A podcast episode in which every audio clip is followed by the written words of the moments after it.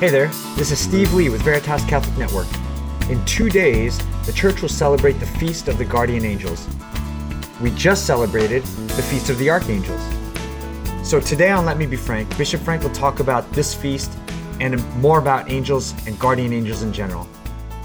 Before we get to it, the first ever on air pledge drive for Veritas Catholic Network begins on Monday, October 5th. This is your Catholic station, and your station needs you right now. So please tell your friends they can find solid Catholic teaching and uplifting conversations on the radio and on their phones at 1350 AM and on the Veritas Catholic Network mobile app. And then be sure to call in next week to show your support for Veritas. Let's keep your station going strong. All right, here we go. Welcome back, everybody, uh, to Let Me Be Frank. Uh, I'm Steve Lee, and it is my great pleasure to introduce Bishop Frank Caggiano. Uh, how are you, Steve? I hope Great. you're doing okay. Great, Excellency. This is, Good. um, as we were just talking about before we came on the air, this is a cool week because we got the Feast of the uh, Archangels and the Feast of the Guardian Angels and Mm-hmm. several other awesome feast days this week. My patron, Francis of Assisi. There Come you on, go. the high point of the week. exactly.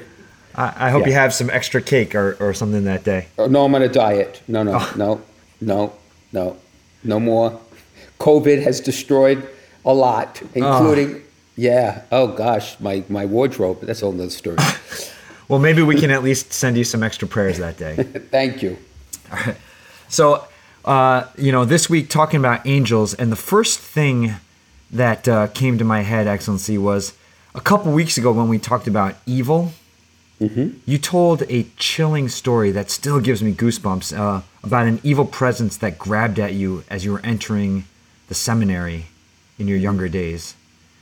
And I wonder if, on the flip side, on the good side of things, if you've if you've had any personal experiences with angels.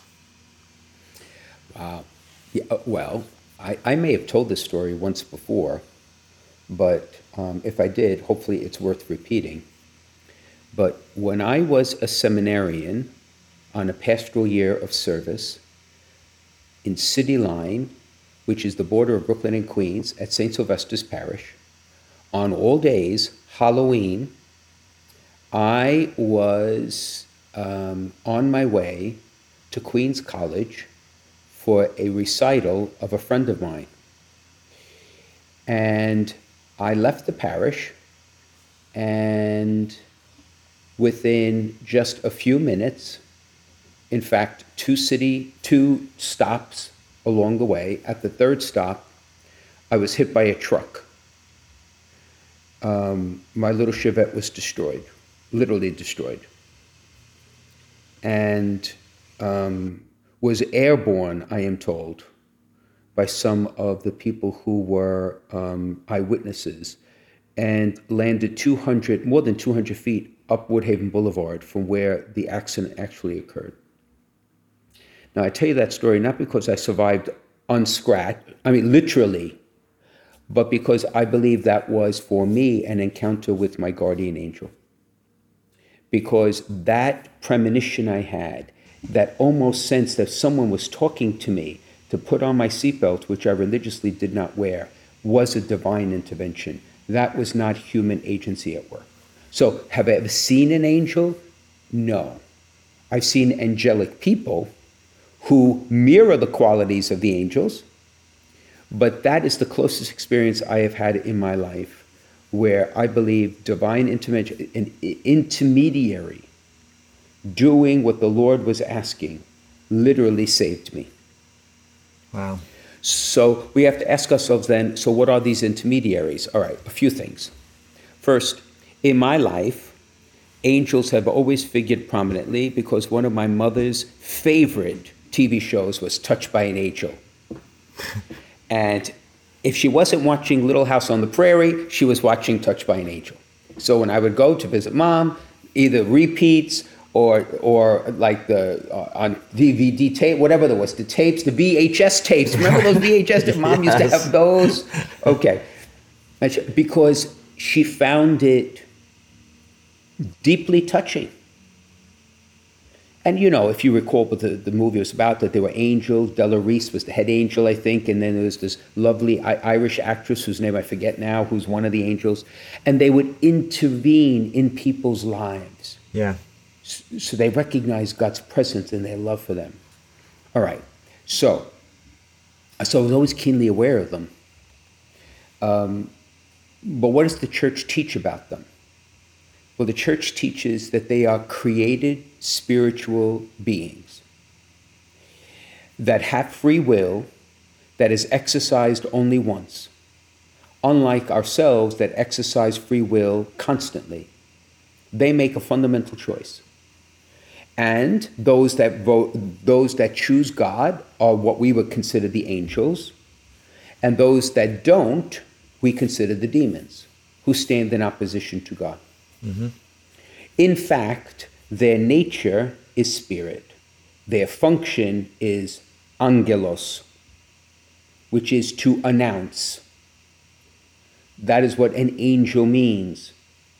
The angel announces God's presence, God's message, God's love, God's admonition, God's warning, God's presence, whatever it may be. So, actually, angels name the spiritual creature when the spiritual creature has a function given to it by God. Otherwise, these spirits are with us and unknown to us. Right? Now, think of the angels in the life of Jesus. Okay, let me quiz you. In the birth of John and Jesus, the Baptist and Jesus, where did the angel show up? Right? Zechariah. Yes, in was the he temple. Not visited by an angel in the temple. Yes. Right. To announce the birth of John, and then he was struck dumb. Yes. Right. Uh, Annunciation, the angel Gabriel announces the birth of the Lord. Right. And what's the third one, Steve? Um, what, are you talking about with Joseph, or are you talking about announcing nope. to the shepherds? Exactly. Number three. Good. A plus. Yay. yeah, right. And in fact, the Gloria at Mass echoes the first lines of the angels to the shepherds, right? Yes. Which again, to Zechariah and Elizabeth as the precursor of the Lord, to Mary, who is the Virgin Mother of God, and to the shepherds, who are the out of the outs. They are the lowest caste in society. God's presence and love goes everywhere, mm-hmm. right? It's amazing. Yes. yes. And in the life of Jesus, huh? Where did the angels appear to minister to the Lord? In the desert. Right? At the end, they mm-hmm. brought him consolation, mm-hmm. right? Where else? Where else? Oh gosh, I'm going to fail. okay. In Luke, in the agony yes. in the garden, yes. an angel comes to the Lord. Right. And of course, the resurrection. Yes. There are two angels in the tomb. Yes. once again, angelos announcing what are you looking for? He's not here, he's risen. Right? So they, they factor prominently in salvation history. So, for us, one may say, okay, then what do they have to do with me? Well, first and foremost, in Psalm 8, does not David sing that you have made him, us, men and women, a little less than the angels. Mm-hmm. So, in our spiritual dimension, we share many of the characteristics of the angels because we have free will, as they do. We exercise it over a period of time, they exercise it once. They have knowledge, and so do we, right? And they can affect good, and so can we. So, angels are the intermediaries that bridge the distance that at times we perceive exists between God and us, when in fact that distance really does not exist in the way that we would want to imagine. But the angels concretize it. So they serve God first, all of them. And by doing serving God, they serve us, creation, and that which the Lord asks of them to do. And therefore, among the angels, there are the traditional choirs of angels, Right. right?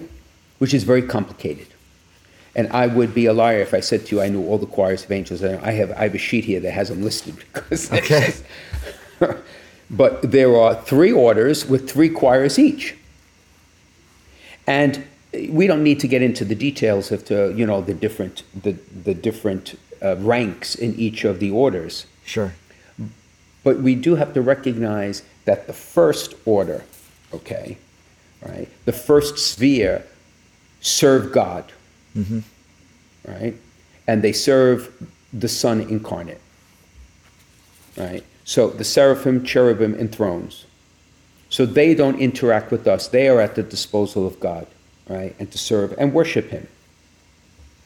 The second sphere are the heavenly governors, okay? All right, so they attend to creation and they ensure that creation remains, okay, guided spiritually in all its dimensions.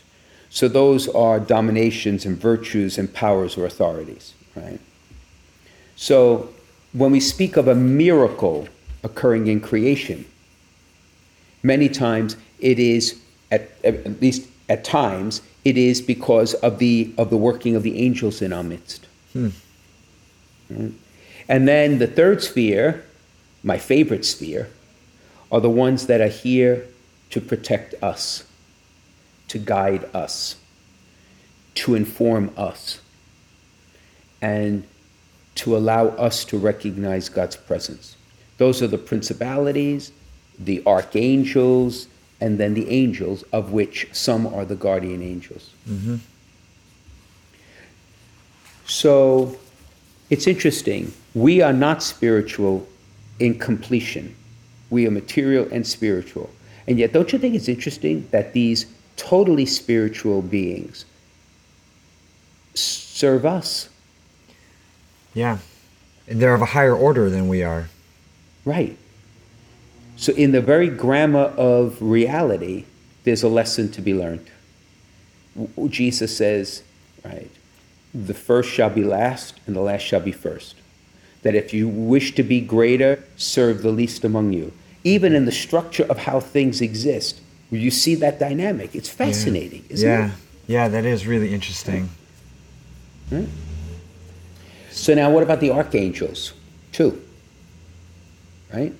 They also play an important role. But you were going to ask something, Steve, so I didn't mean to cut you off. No, no, not at all. I wanted to ask. So you said um, that uh, the angels make their decision for God or away from God once, right away at- mm-hmm. when they're created. So mm-hmm. that's what Lucifer did. He mm-hmm. took a third of the angels, we believe, with him. Um, was he then? He he was powerful. Was he in that first level of those three most those, those, three highest angels? A- again, I, I, I would be speculating, but my sense would be yes, it would, because those, remember, those angels at the beginning were there before, before the rest of creation existed, Right. Yeah. before the material portion of creation existed. So, yeah, they were at the service of God, Right. right? Which is fascinating that even then they rebelled, Yeah. right? And Excellency, tell us why why did Lucifer rebel really at heart? Oh, it's pride. It's the it's the fundamental sin of of every of everything that exists that refuses to surrender to God his rightful place. Okay.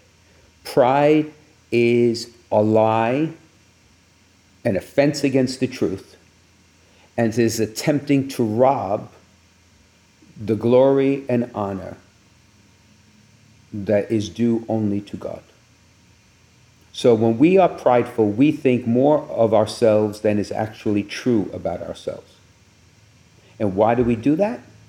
Because we want to rule the roost. We want to run, the show. We want to be at the center when God runs the show. Yeah. So even among the angels, there was that tem- tem- temptation, which is fascinating to me. Right. Right? Yeah. So now we have the archangels who are uh, battling on our side. led by Michael. Yeah. And the, the, the archangels are those who are sent as messengers or actors, agents on, God, on God's behalf. Um, and scripture says um, that there are at least three named, right? Michael, Gabriel, and Raphael. Um, in, if I'm not mistaken, in the book of Tobit, Raphael actually alludes to the fact that he is one of seven Okay. archangels, which are not necessarily named because they, their function was not to interact with us in salvation history. They may have other functions unknown to us. Right? But each of the three archangels, then, their names mean something. So let me test your, your, your trivia. This is Catholic trivia. Uh oh. Okay. All right. Michael. Michael can be translated many different ways. All right. One of the translations I have here is who is like God? So Michael is the great defender of the gates of heaven. So he is the warrior, right? And he's always depicted with a sword in his hand. Yes. And oftentimes is he not depicted stamping on on the devil? Yes. On the serpent. So that comes from the, the story in Revelation of a great battle between Michael and Lucifer, right? And Satan. Yes. And therefore, they're, they're expelled out of, of heaven. And where do they land? where we happen to be in creation. Yeah. Yeah, in creation. Now, so now, so so this also then is emblematic of the nature of evil, the nature of sin, that ultimately it's self-destructive. Because the fallen angels and Lucifer know they are defeated. Know that when all creation is healed, there will be no place for them. Hmm. So they are not building a kingdom, they are there to destroy as much as possible. They cannot create their own. They want to prevent what is to go into the only kingdom that will last for all eternity. Right. So they are literally, excuse the expression, hell bent on sending people to hell Yeah. right? Or to see their ultimate destruction. So, how do they do that? Entice people to sin. So, what is sin? Self destruction. It's not a question of God punishing us for our sins, because, quite frankly, we do a great job of punishing ourselves from the things we inherit from our own sinfulness. Right. It breaks the Father's heart that we're doing this because he wants a destiny different for us. So, anyway, so Michael's threat. Now, Gabriel is the great announcer, right? Yes. So he's literally, it means God's strength. Kind of strange, right? But Gabriel is the one who brings the message and therefore instills in the recipients, Zechariah, Mary, strength. Right? Having heard their yes to guide them forward. And then the last archangel, Raphael. And his name, He has to do with travelers. remedy. God's Yeah, remedy? Okay. God's remedy. Because where does he appear? He appears in the book of Tobit. And remember, isn't Raphael the one who cures Tobit and the little scales fall off his eyes? yes. So he's the, he's the one who brings the medicine, the divine medicine, right? The, the healing. So I think this is just absolutely fascinating stuff. To see how God acts and hmm. how he uses the, the things he creates to act, to bring good news, to bring healing, to bring protection and defense. So we pray this prayer of St. Michael the Archangel, right, in, in, in our diocese after every Mass. Not because it's a pious practice, because we're looking for defense, Yeah. Right. right? Against evil, against sin, against temptation. It's, it's so amazing to think that one day we could possibly be face to face with all of these nine choirs and Michael and Gabriel and Raphael. Uh, but let me ask you this. Yes. Let me say something really provocative. But when God entered into creation, he didn't become an angel. He took on a human nature. Why? Because man had fallen, so had the angels. That talks to the dignity of a human being, of human life, and that which he took on, which is a human nature. Yeah. See, he could not cease being God. So Jesus is not a human person, he is a divine person with a human nature. But nonetheless, God chose to take on a human nature. That should cause every single one of us who is a Christian to just sit in utter amazement before the presence of God. And when you consider that God did freely choose to enter in creation, taking a human nature and blessing human life, how catastrophic and how sad is it that we do not value human life. In the womb, when it is conceived, when it is born, as it grows up, when it is itself procreating life as fathers and mothers, and in their in the elder years to natural death. God thought it was important enough. Yeah. So who are we not to? Yeah. And all of these false choices we live with, it's just maddening to me.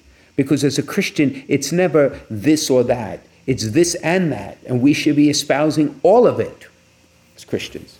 Yes. Because he didn't become an angel, he took on a human life. Mm-hmm. Yeah.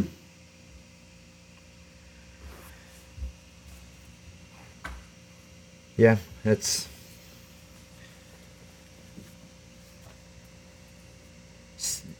I don't think we think about that enough. I mean, that's uh, it's.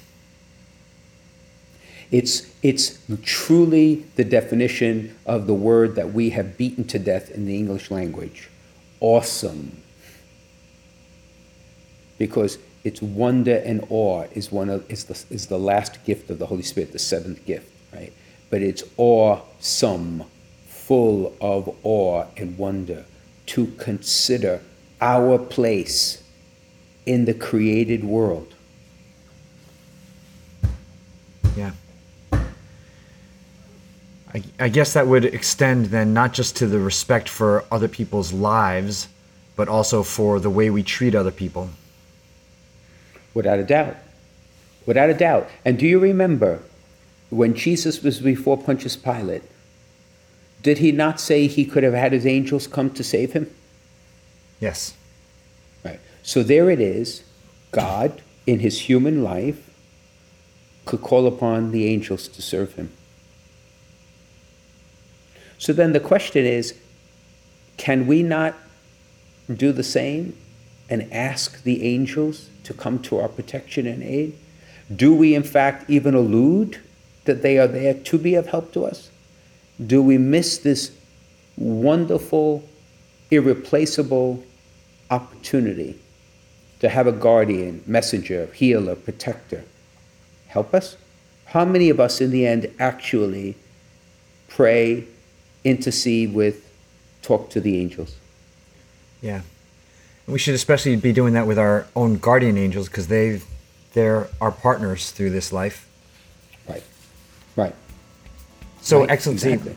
we're going to take a break and let's mm-hmm. talk more about guardian angels when we come back.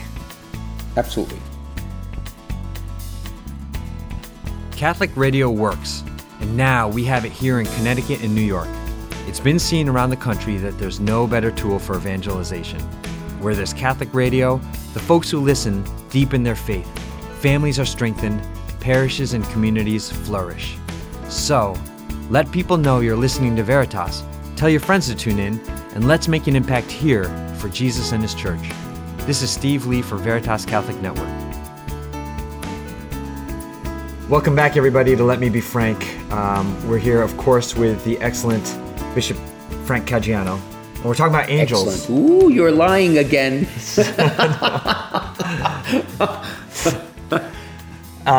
Everybody who knows you and who's listened to this show knows that that's correct, Excellency. So. No, th- anyway, you're kind. So now what are you going to ask me? Yes. So we talked about uh, all the different angels. This Friday is uh, October 2nd. It's the Feast of the Guardian Angels. And you know, it's funny because when I was younger, I always pictured guardian angels almost to be like um, Clarence in It's a Wonderful Life. Oh yeah. and then and then as I got older, I started picturing them as these giant winged warriors, you know, and both of those are obviously not uh, accurate. But um, maybe could you set us straight a little bit about what guardian angels actually are? They are the best way I can describe it is that they are our spiritual companions. That when we are created, when we are conceived, the guardian angel is given to us to be our spiritual companion through life. And like any other relationship, there are those who cultivate it and those who ignore it. Hmm. But they are always there. And they are there to be of service. now, what could that service be? I'm sure my guardian angel was beaten up that day I got, I got hit by the truck. I have this romantic notion of him standing behind my car, absorbing most of the impact so that my little Chevette that got destroyed was not pulverized completely with me in it. It's romantic. But that he saved my life, yep, without a doubt. Yeah. But there are other times in our lives, right, where we have a sixth sense or an intuition or a hunch, we'll call it a hunch. But those are not really human, of human agency. They could very much be the guardian angel who accompanies us, who is inspiring us, communicating with us, uh, something we need at the moment. Right? So, do, do, do they have a form? No, not visible. No. At least I have not that, had, had that experience. Um, should you name your guardian angel? Uh, St. John Paul said he advised not to because that's the prerogative of God. Right. God named Michael, Raphael, and Gabriel by the function he gave them. We don't have that right. Right. Now, would, would it be a sin to do it? I, I, I, I doubt it. I mean, because you're not intending any great harm. But but there's a reverence there to say this creature is this creature answers to God. And when you name something, you claim it. So the, your guardian angel is not your possession; he's your companion. There's difference. Yeah. Does that make sense? It does. It Yeah. does. He's your partner. He's not your pet. Oh, ooh, well said. Yes, well said. Now, let me speculate a little bit. I love speculating. so, when St. Peter was freed from the prison, I would like to think that angel was his guardian angel Yeah. that freed Peter from the prison. Okay? Because he was there, sent by God to accompany Peter, and at that point, the task was liberate him Right. for he's there for a greater purpose. hmm Um, uh, Pope Francis calls guardian angels traveling companions. I call them spiritual companions. He calls them traveling companions. so literally, when you travel, they go with you, and you could ask their help for protection. And of course, I'm the living proof that they do give that that protection. Yes. Yeah, and uh, and you made an important point, Excellency, that not only is it physical from accidents like your car accident, but also we can ask them for help in the uh, moments of temptation, for example. Absolutely. Or anxiety or worry. Right. Right? Is it, I think it's John the 23rd that tells the story about being filled with anxiety once he was elected the Pope, carrying literally the weight of the church on his, sho- on his shoulders. And he dreamt of his guardian angel, who basically said to him, Stop taking yourself so seriously. It's not your church, it's Christ's church. And then his anxiety dropped dramatically. Huh. Right? Amazing. Isn't that amazing? Yeah. Yeah. Uh, but that's what the guardian angel is meant to do: is to get you through life in one piece and get help get you to heaven. Yeah. That's ultimately what it is.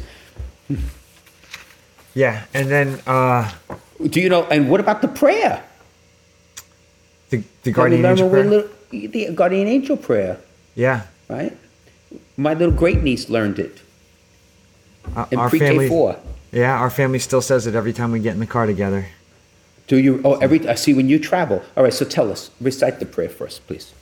Angel of God, my guardian dear, to whom God's love has uh, commits me here, ever this day be at my side, to light and guard, to rule and guide. Amen. Every every one of us should pray that prayer every day. Right? Acknowledge the presence of the guardian angel who is there to be of help to us. Can I ask you a question, Excellency? So the guardian you may ask angel, anything you like. The guardian angel is created and assigned to us when uh, we are created. Mm-hmm. Um, so what happens then to our guardian angel when we die and we either go That's to heaven or excellent hell? question. That's an excellent question. Way above my pay grade to answer. But my guess is, since the human population continues to grow, there's no shortage of work to be assigned to someone else. But I mean, beyond that, we are really speculating. I Yeah. really, I would Yeah. presume he would be at the service of someone else. Okay. Okay. And then in terms of talking to our guardian angels and asking them for help, um, there's also this idea that you can send your guardian angel to communicate with other people's guardian angels. For example, like me for my kids' guardian angels. And I know I read stories about Padre Pio doing this. Um, uh, Oh, I see what you mean. To be your emissary. That's an interesting concept. Now, that is fascinating because angels are at the service, are sent ultimately, they are ultimately all in service of God, either directly or indirectly through um, maintaining creation or serving us, right? So, for one of us, to ask a guardian angel to be our emissary to another angel is quite a dignity to have because it's really reserved to God. Hmm. So, and I'm not disputing that we would not be able to do that. I've never really thought of it, to be honest. But now having, now thinking about it now, it's it's another sign of the profound dignity of what it means to be human. Yeah. Yeah. I read that um, St. John Vianney, when he arrived in Ars, he greeted the guardian angel of the parish. So I guess the parish itself had its own guardian, and then each of his parishioners, which was, when I read that, I thought that was really uh, interesting. Right. And So- he greeted them. He didn't say he saw them, but Right. he greeted them. Yeah. Yeah. I, you know, I want to just see if I can take a few minutes shifting a little away from guardian angels because there's this fantastical story that um, it it stretches belief, but I want to believe, and it's the story of Our Lady's house at Loreto. So Tell our listeners what the story is first. Okay. we can talk about it. Sure. So basically, the story is that uh, in the late 13th century, the the house in Nazareth where Mary grew up was in danger because of um, invading hostile forces. Were destroying uh, sites and villages, and so angels came and they moved the house first to Croatia uh, which was a it appeared there and it was a surprise to the local folks um, and then it was moved again to Loreto Italy uh, when it was danger in danger again and um, And who moved it? angels according to the go. story There, there you go. So you were, we were chatting before we went on, you know, on air to tape about some of the evidence that's associated with the uniqueness of the House of Loreto. So why don't you share some of that as well? Yeah. So apparently, um, the rocks and the wood that are in the house for its construction are not local to Italy. They're local to Palestine and specifically to Nazareth. And um, they're they're cemented with a cement that was also not local to Italy, is local to Nazareth, and the measurement of the house perfectly correspond to the measurements of the foundation that was left in Nazareth, which is now uncovered.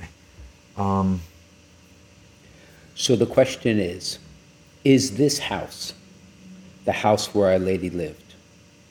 I personally have no doubt it is Our Lady's house. No doubt at all. The real question, where you say it stretches a bit, is whether or not angelic agency intervened into create the created world and physically transported the house first to Croatia and then to Italy and quite frankly, since it's not an article of faith, we could have differing opinions whether or not one would believe that or not. Right. But the one thing I would suggest for us to consider is it's it is not a question of whether the angels were involved. The question is the, the level to which they were directly involved as agents. Because it's an historic fact that the house was threatened. Mm-hmm. So, was it direct a- angelic agency that lifted the house and moved it, or was it the the intermediary effect of the angels inspiring those individuals to move that house to safety for it to be the larger patrimony of, of the church so that others can come to touch and see that where Our Lady grew up to be inspired to follow her holiness. So the angels had agency in the decision. I have no doubt. To what extent did they have direct agency that they actually did the work is open probably to, to speculation or to perhaps even differing opinions. But in my mind, there's two things that are indisputable. Number one, it is the house of Our Lady clearly. And number two, that the angels were involved in some way goes without question. What that agency was is not really all that relevant, to, to be honest, in my mind. Yeah. Does, does that make sense? It makes sense. So whether whether shepherds saw the angels carrying it through the air, or whether the angels helped recreate it exactly to the proportions and the and the, the measurements, and yeah. inspire those who moved it to move it in time. Right. Yeah. Right. Yes. Because the angels could see and know what we don't see and know. Yes. Yep. Right. Yeah. Right. Makes total exactly. sense. Yeah. Excellency, I also I don't want to diverge too much from the topic, but um, it is relevant, and um, you have uh, some new announcements for the diocese. Yeah, I, I yes, no, it's actually quite relevant. It's I met all of the priests of the diocese, over 150 priests, about 80 in person, and about a little less than that uh, online. It was a simultaneous meeting. And we talked about, well, I raised the question where do we go from here? That was the question. And as you could well imagine, the pandemic played a large part in just unpacking what's going on. And the priests are of very differing opinions of, of, of the, this crisis, its origin, its effect, how it was managed, mm-hmm. etc. Mm-hmm. And it's important that they just ventilate, just say what's on their mind. Right. But at the heart of it was a premise that I did say to them, and that provoked not a tremendous amount of discussion because we're going to have another meeting to really break this open further. But what I said to them was the pandemic has clarified the fog, or to use another image, taken the band aid off the wound, and has made very clear that we now live in a post Christian country. That the United States is not a Christian country anymore. And therefore, It is a secular society that is becoming ever more hostile to Christian faith, not just indifferent to it, hostile to Christian faith. And therefore, we are in a missionary country. It's funny, we began that way and now we're back to it. Yeah. And therefore, what I said to the priest is everything we fundamentally do has to be re examined. Not to do something different, but to do it differently. And I said to them, at the heart of that is the Eucharist. Yes. It is the source and summit of our life, and therefore the Eucharist has to be the centerpiece of everything we do for the next six, seven, eight months. And I said to them, in my mind, there are three things that have to be done. First, we need to walk the path of truth and have a sustained, comprehensive, effective catechesis on the Eucharist. What it is, the mystery it unfolds, the sacrifice of the Mass, our role in it, and why it's central to our faith.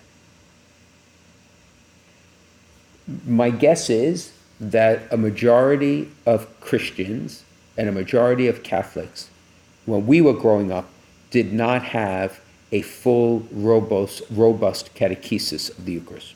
Yeah. So many people are walking away from that which they do not understand and have never had the opportunity to learn. So that's step one. Step two is we're going to walk the path of beauty and we have to offer to our people in ever more effective ways truly reverent, beautiful celebrations of the Mass and develop a affective from the heart spirituality of the Eucharist that would naturally lend itself to adoration of the Blessed Sacrament, would lend itself to frequent use of the sacrament of penance and reconciliation, to go to confession. That would also open a person up to the beautiful, rich patrimony we have in sacred art and music that rises and falls solely on enhancing the prayer that is the Eucharist. So that we're not just developing the mind to assent, but we want to develop the heart to assent. And then I said the third path we're going to walk is the path of goodness. And the path of goodness is all about virtuous life and finding the inner strength to pursue the natural virtues and the cardinal virtues and ultimately the theological virtues faith, hope, and love in our lives so that we do good for the right reason. Right? We do it to serve the Lord, to worship the Lord, and to love our neighbor, which is the divine mandate. So those three paths all circle around the Eucharist because this is the truth. When we reopen, now we are able to open at much larger capacity, thank God. Mm-hmm. Some people are not coming back. So step one is those who are here, let's fortify ourselves. Yes. Step two is go personally invite everyone to come back. Step three is to go out to all those people who have stopped coming years ago, whose chances are, are wounded for a variety of reasons, and invite them back. And you're only going to invite them back is if you engage them both in truth, beauty, and goodness. Yeah. Yeah. That's, that's the goal. Amazing. Because there was that distressing Pew Research poll that showed that so many Catholics did not believe that the Eucharist is the body and blood of Christ just because they didn't understand. Well, not only that, but we spoke about this, I think. The, the, the majority of Catholics who did not believe in the real presence, a significant portion of those believe what they believe. It's a sign, it's a symbol, because they think the church teaches that. Right. Yep. That goes back to truth. Yeah. The, the connection between the Last Supper Calvary, sacrifice of the Mass, and the celestial banquet of heaven is a direct line. And we're on the journey from receiving the graces that were prefigured in the Last Supper, that came in the death and resurrection of Jesus, that comes to us every time there's the holy sacrifice of the Mass, because the sacrifice is sacrifice of Jesus, right? There's one sacrifice, it's not a million, one. Right. We, in an unbloody way, are represented to that moment of grace, to receive it through his body, blood, and soul, so that we can get to heaven. I mean, that's the basic goal here. Yes. I keep repeating myself. It's to get to heaven. Yeah. Yeah. Yeah. So that's the key, the celestial banquet. The banquet of the king, right? The bridegroom, all the beautiful images Jesus used. Yep.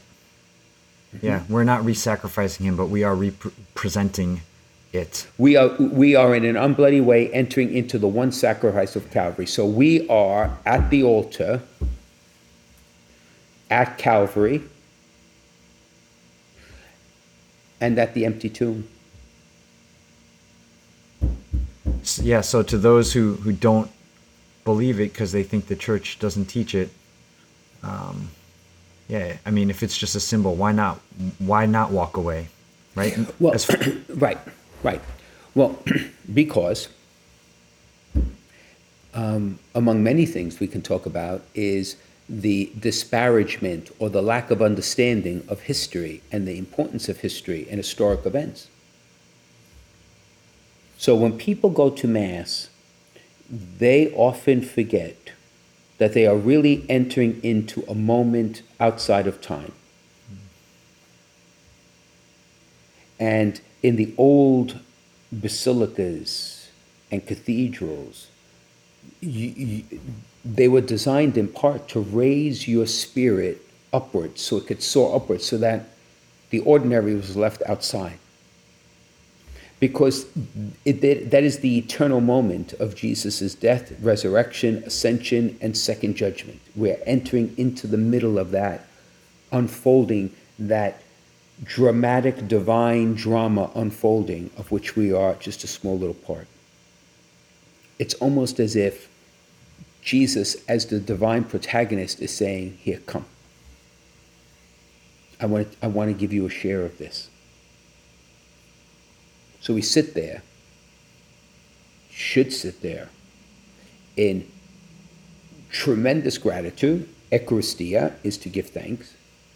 In tremendous wonder, right? In ultimate humility, since who am I?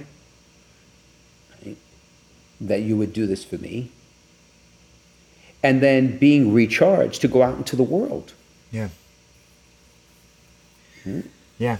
Hence the second step of your of your plan to re-beautify right. mass, and then that leads to the third part, which is to walk the path of goodness. Yeah. Right. Right. And the path of goodness is in mission. So you live a virtuous life so that grace can build on that virtue and give you the theological virtues, right? Cultivate them of faith, hope, and love. And then the good that you do is not just humanitarian, it points always and everywhere and completely to Jesus. And I'll tell you, mm-hmm. Excellency, one, one uh, positive uh, data point that I saw EWTN did a poll uh, in conjunction with Real Clear um, Politics, mm-hmm. and uh, they found that um, there was a, a large percentage of Catholics who said, as soon as Mass opens up again, we're going to be there and we're going to go during the week, which we didn't do before. So that's a that's a potentially a good sign. The desert has a function.